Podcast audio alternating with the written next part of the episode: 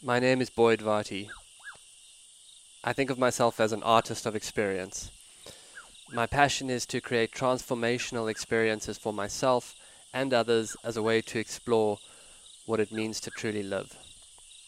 My central exploration is to live on what I would call the track of your life. To me, this is to live courageously towards the discovery of what you are called to and to what life asks of you. So much of how I live has been informed by my passion as an animal tracker.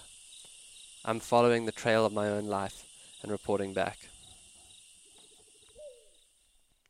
This show is a daily broadcast from a treehouse on the Londolozi Game Reserve in the wild eastern part of South Africa. Londolozi is a 14,000 hectare wilderness reserve adjacent to the Kruger National Park. The land is home to lion, leopard, rhino, elephant and buffalo, as well as a variety of other animals. I am your host, Boyd Varty. My goal is to spend 40 days and 40 nights alone in the wilderness to explore the archetype of the mystic in nature and hone my skills as a tracker. These are my daily stories. Day 33. Sinking in. A lonely day full of missing people. In a week I will be complete. And this proximity to the end of my time in the tree starts to stir up the mind. There are people I can't wait to talk to. There are people I miss. It feels close, and it creates a bout of anxious immaturity. I want to talk to them now. A week may as well be a year. But also, I don't want to leave this tree. It's been such a deep ceremony. But I've come to learn to ride the ups and downs of the way the mind uses the idea of time. So instead, I pull the big comfortable chair to the edge of the deck facing the downstream current, fold my legs and sit, letting the silence descend. I know the sounds of the river so well now. The sound of a kingfisher hitting the water, the sound of elephants' ears slapping, the bark of a startled inyala. I sit, and with that, I start to slowly return to the understanding that this time has been a teacher. Time to have time. Who has that? A little song by the late great South African singer Johnny Clegg starts to play in my head. I can hear the tune and then the words, and with it my mood improves. He sings, "The world is full of strange behavior. Every man has to be his own savior. I know I can make it on my own if I try, but I'm searching for the great heart to stand me by underneath the African sky. A great heart to stand me by. I'm searching for the spirit of the great heart." Next thing I know, I'm up and singing to the wilderness. Searching for the spirit of the great heart. I certainly am. And here, when I end up singing to myself, I may have found it for a moment. The river has cleared, so I go down and splash in off the sandbank. I don't linger on account of some of the leathery sleeping bags that I have seen down there, but the water is cold and the sun is hot. Something about swimming in wild waters feels extra refreshing, like for a second you absorb the energy of the water and its journey.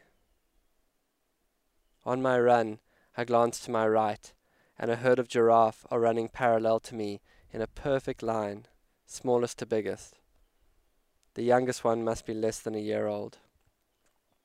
Elephants cross the river almost continuously. The moon is returning, and with it, evenings become lit by silver. How do I go back now? How does what I have learned here shape my life going forward? I have so much new awareness. Some don'ts and do's, or do's and don'ts. I don't want to travel so much alone. I don't want to live on planes. I don't want to always be arriving or leaving somewhere. I'm learning to sink in. The tree is teaching me how to put down a root into myself and to a place. This is a lot of what I wanted to learn. I do want to connect people with this. I do want to live with this mind. In the afternoon, I I take a little bag of rubbish out to be sent back to the main camp. It's an absurd-looking pile of packaging, tins and wrappers. Packaging comes from the necessity to store and sell food. It was the Egyptians who first put food under lock and key. To look at that pile of trash against the systems of disposal out here still makes me feel weirdly out of place. You could pluck a lettuce from the earth and in a moment be overwhelmed by the creative power of nature. You would feel the abundance and gratitude built into plucking a fresh peach off a tree. In that moment you'd be connected to nature and seasons, aware. And then that food goes back to the earth with no residual waste, no remaining tin can that will go and live out its days in a hole somewhere. I bring up the Egyptians because I once read a study about chimpanzees. The chimps would get given a daily pile of food, and the food would be shared and distributed in a fairly orderly fashion with a bit of hierarchy. They then removed the food and introduced tokens, which could be traded for food. And all hell broke loose. The chimps went into a crazy state of scarcity. They hoarded tokens. There was prostitution. There was threats and murder. At the most basic psychological level, you take away primary access to food from gathering in the woods or your own cultivation, and you change everything. Gotta put food on the table, so you sell your time. It's the foundations of a system. Gandhi was a huge believer in the village because he understood that in shared production of food in small groups, you could produce enough that you could be free of colonial rule at a fundamental level of survival. In terms of one thing that could have a massive effect, accelerating a transformation in consciousness, I don't think small food gardens can be underestimated. And when you start to see how much abundance can come from a few square feet, it really does blow your mind. And surely as markets continue to globalize in a world of radically accelerating uncertainty, where someone eating a bat on one side of the world can result in the evaporation of your business thousands of miles away, you couldn't do better than a back-to-basics insurance plan that focused on small, decentralized communities built around shared permaculture. It hits a lot of markers. Common cause, shared endeavor, health, community, security, connection to nature, right there. Put the gardens at the center of your pocket of light. I know it's kind of crazy how deep a pile of trash will take you when you've been living like this. The respect I have for nature's efficiency has grown exponentially. I remember I once saw a rhino that had died after another bull had gored it with its horn in a territorial fight. I was standing next to the carcass when a fly landed on it. It was like a nanotechnological probe had found what it was looking for. In the next 10 days, that 2.5-ton animal went back into the system via lions, hyenas, maggots, vultures. It was just incredible to watch matter transfer back into energy, then back into matter, as this huge creature was ingested and then lived as life in other creatures. Remarkable.